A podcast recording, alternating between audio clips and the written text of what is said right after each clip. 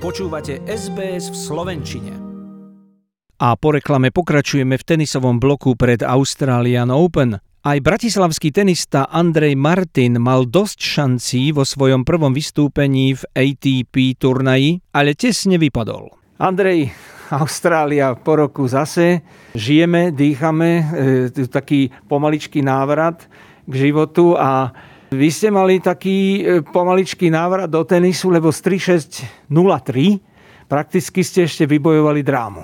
Tento prvý turnaj berem v podstate čisto ako prípravu na, na Grand Slam a je výborné, že som mal nejaký zápas za sebou. V podstate teším sa z toho, že, že som dokázal z toho zápasu spraviť tú drámu Nakoniec vlastne to bol kvalitný zápas, aj keď to nebolo síce s úspešným koncom, ale, ale myslím si, že som ukázal veľa, nakoniec veľa pozitívnych vecí a možno, že to bude aj lepšie. Mám teraz týždeň prípravu na, na ten hlavný budúci, budúci týždeň na Grand Slam a kvôli tomu som sem prišiel. Tak, takže hovorím, bolo tam veľa pozitívnych vecí, na ktorých môžem stavať a sám to berem celkom, celkom dobre, neviem, až tak, mi, až tak ma netrapí tá prehra. Áno, aj, aj tá hra už vyzerala dobre a kvalitný tenis bol v závere. Tam sa zdalo, že už holá mete, už ten Korečan hádzal raketu raketu o zem a akurát ten posledný tiebreak nevyšiel.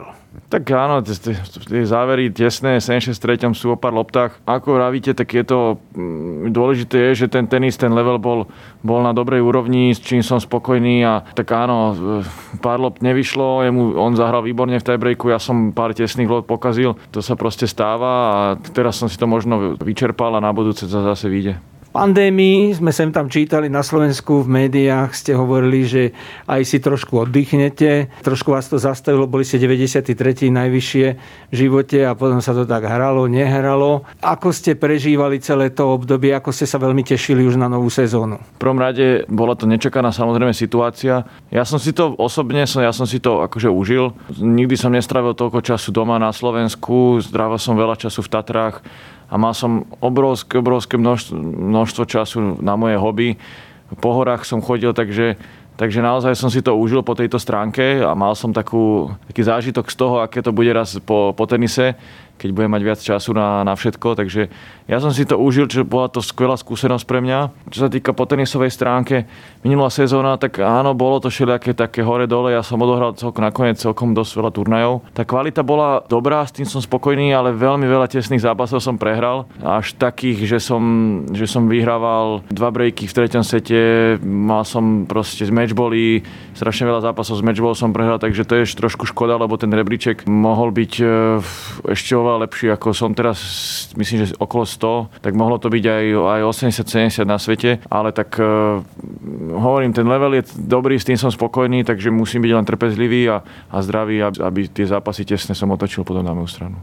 Bolo dôležité, že ste sa aj vyhli tej nepríjemnej kvalifikácii v Katare. Čo sa týka bezprostrednej prípravy na Austráliu, ešte pred odletom, ako ste sa pripravovali, kde ste pilovali fyzičku e, priamo okolo sviatkov? December som bol doma, taktiež na, som bol pár, e, na týždeň som išiel do Dublinu za priateľkou, lebo ona tam bola zaseknutá na Vianoce. Tam som tiež trénoval a v januári som išiel na dva týždne do Ameriky tam som hral Delray Beach, moc mi to nevyšlo, ale ja som tam išiel najmä kvôli tomu, že spolupracujem e, čiastočne s jedným trénerom tam z Ameriky, takže, takže bola to dobrá príležitosť tam aj, on je z hodou okolností kúsok od Delray Beach, takže to bola skvelá príležitosť na to, aby sme, aby sme tam trochu potrénovali, aby som trénoval vonku, lebo predsa je to rozdiel hrať ten tenis vonku a hrať tenis v hale. Takže myslím si, že ja som mal prípravu kvalitnú, samozrejme, že to trošku zbrzdilo teraz táto karanténa, ale, ale môžem byť rád za to, že som nebol v tej tvrdej karanténe ako ostatní chudáci, čo, čo, ktorých to v podstate postihlo a ani za to nemohli. Čiže ste sa dostali na tých 5 hodín niekde a čo celkovo hovoríte, ako hodnotíte tie dva týždne karantény v Melbourne? Tak zase bola to nová skúsenosť. E, veľa hráčov nevedelo, do čoho ide a potom samozrejme boli z toho sklamaní alebo nahnevaní alebo cítili sa podvedenie, ale tak oznámili nám to, že sa to môže stať aj táto tvrdá karanténa, aj keď samozrejme tá komunikácia mohla byť zase lepšia, ale celkovo musím povedať, že tá organizácia neboli pripravení na veľa vecí a preto z začiatku hlavne to pokulhávalo. Mali sme byť deň, mali sme byť zavretí, boli sme nakoniec 4 dní zavretí. Jedlo bolo, mohlo byť lepšie, samozrejme potom sa zase zlepšilo, takže neviem, či sa dá pripraviť na takéto veci alebo nedá pripraviť na takéto veci, keďže je to novinka nielen pre nás, ale aj pre organizátorov. Bolo to cítiť, že stále bolo nejaké, nejaké muchy, stále bolo čo vylepšovať, vždycky proste niečo, niečo nové. Ale myslím si, že po tých 5 dňoch, keď sa, keď sa vlastne okúkali všetky tie, tie vychytali tie muchy, tak, tak to bolo fajn. Akože Samozrejme, nebolo to ideálne, ja rád trávim veľa času na kurte. Myslím si, že vzhľadom na okolnosti ešte môžeme byť radi. Akurát je škoda, že tí hráči na svoje stiažnosti využívali sociálne siete. To, bolo, to si myslím, že, že nebol šťastný nápad a bolo to na škodu aj pre nás ostatných, lebo verejnosť si robí mienku na základe toho, čo vidia v médiách a, a väčšinou hráči sa skôr stiažujú, ako vychvalujú niekoho. Takže, takže nás podľa mňa verejnosť šupla do, do jedného vreca a pritom tí, čo sa nejak stiažovali alebo alebo čo mali tie negatívne ohlasy, tak tých, tých ja minimálne boli najhlasnejší, bohužiaľ. No, hoci tu žijem, musím povedať, že tá verejnosť, ale aj médiá austrálske boli už nachystaní na vás, lebo Aha. závideli, že mnohí Austrálčania sa nevedia dostať e, domov do Austrálie a že teraz sem prídu tenisti, lebo dostali výnimku. Takže oni len čakali na prvý chybný krok alebo nejaké veci, že budete niečo hundrať a už boli na vás nachystaní, takže bolo to trošku tendenčné z austrálskej strany, ale na druhej strane aj niektorí hráči to prehnali. Povedzte mi, ten Novak Djokovic Jankovič naozaj hovoril za vás, za všetkých a e, skutočne pomohol, lebo veľa hráčov mu ďakovalo, že sa postavil za hráčov. Tak ja musím povedať, že chudák si to zlizol. On, on osobne, myslím si, že nás mal najlepšie podmienky. On nemal absolútne on osobne dôvod sa stiažovať alebo ten list písať. Je škoda, že to preniklo na verejnosť tiež. Neviem, neviem, kto to bol, no ale je to, je to škoda, lebo nakoniec on bol v podstate prepieraný v médiách a, a on bol za to zodpovedný. Pritom on robil vlastne len pre hráčom, chcel praviť láskavo, chcel sa postaviť mm. za hráčov Pritom jeho sa to takmer vôbec netýkalo, keďže, keďže on bojoval za tých, čo sú v tvrdej karanténe, on nebol v tvrdej karanténe, on mal oveľa lepšie podmienky v tý, ako všetci tí ostatní hráči v Adelaide, on vlastne konec koncov tiež chcel, chcel mať rovnaké podmienky ako, ako ostatní v Melbourne a nakoniec to organizačne to, to nedovolili, takže, takže ja si myslím, že si to zlízol aj, aj s úrokmi teda. Vy stále chodíte, hráte bez trénera? No tak bez trénera som, trénujem, organizujem si, manažujem si to sám, ale samozrejme, aby som to uvedol na správnu mieru, tak e, mám svoj tím ľudí, ktorí mi pomáhajú. Hovorím, spolupracujem s tým trénerom, e, nazval by som to konzultantom v Amerike, tiež Paťo Fabián, mi pomáha so všetkým s tréningami, e, aj s e, organizačnými vecami a, a v podstate je taká moja pravá ruka, bez, bez ktorého by som si to nemohol predstaviť. Kondičného trénera mám, ktorý síce nemôže so mnou cestovať, ale, ale je doma a napíše mi plány, takže, takže síce oficiálne nemám trénera a manažujem si to sám, aj, aj tie tréningy a všetko, ale ale sú za mnou ľudia, ktorí, bez ktorých by som to nedokázal a bez ktorých sa neviem predstaviť. Aký je to pocit žiť tak ďaleko od priateľke, mať ju v Dubline a nevidieť sa toľko? Tak e, není to nič príjemné. E, navyše po, po tom, jak sme boli teraz dlho, dlho spolu, takže je to zase nejaká zmena. Každá zmena je, je, ťažká, je ťažké prijať, alebo není to, není to jednoduché.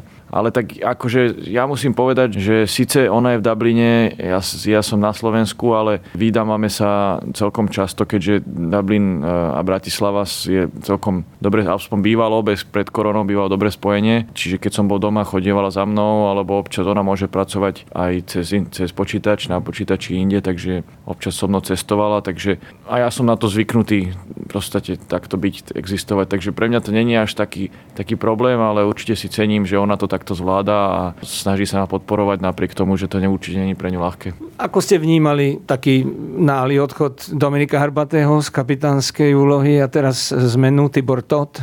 Na toto by som asi nerad odpovedal. Taký sklamaný Dominik. By som nerad komentoval. Máte vzťahy dobré s Tiborom, nie? Áno, áno, není, nemáme žiadny problém. Bol Dominik sklamaný, keď sme s ním hovorili. Aj my sme boli sklamaní. Nie, my sme hráči tiež boli sklamaní, preto by som to nerad komentoval, aby náhodou som nepovedal niečo, čo, čo by si niekto mohol zobrať osobne. Ako prežíva vaša rodina tento COVID? Poznáte niektorých zblízka alebo priateľov rodinu, ktorí to dostali? Alebo aké sú názory na tento COVID na Slovensku?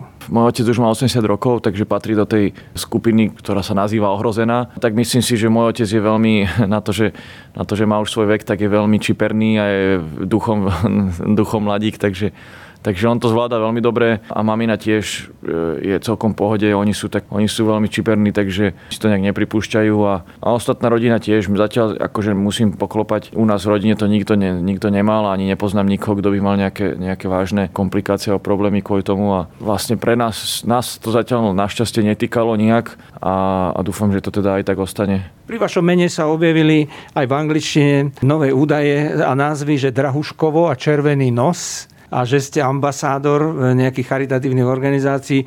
Čo s tým máte, koľko času vám to zaberie, alebo čo pre nich robíte? Tak ono to je až tak nové, v podstate až teraz sa to začalo nejak kvázi medializovať už je to pár rokov, čo spolupracujem s tými organizáciami a času do toho dávam toľko, koľko mám dispozícii, keďže toho voľného času není, není príliš veľa. Pomáham, alebo snažím sa pomáhať tak, jak sa dá, keď sú nejaké príležitosti, či už keď nejaké akcie robíme, organizujeme, robíme nejaké zbierky, nejakým spôsobom prispievam, alebo nosím badge. Snažím sa o nejaké to, to povedomie, či už, či už medzi, medzi médiách alebo medzi známymi. Dôvod, tak myslím si, že tým, že som, ne, nedovolím si povedať známa osobnosť, ale známejší, častejšie sa objavíme v médiách, tak si myslím, že je to nejaké privilegium, ktoré, ktoré by sa dalo nejakým pozitívnym spôsobom využiť a bolo by odo mňa podľa mňa sebecké to neskúsiť aspoň, alebo nejakým spôsobom, ktorý si myslím, že je pozitívny, to, to využiť. Čo, aké plány máte vy využiť túto slobodu v nasledujúcich 5-6 dní v Melbourne?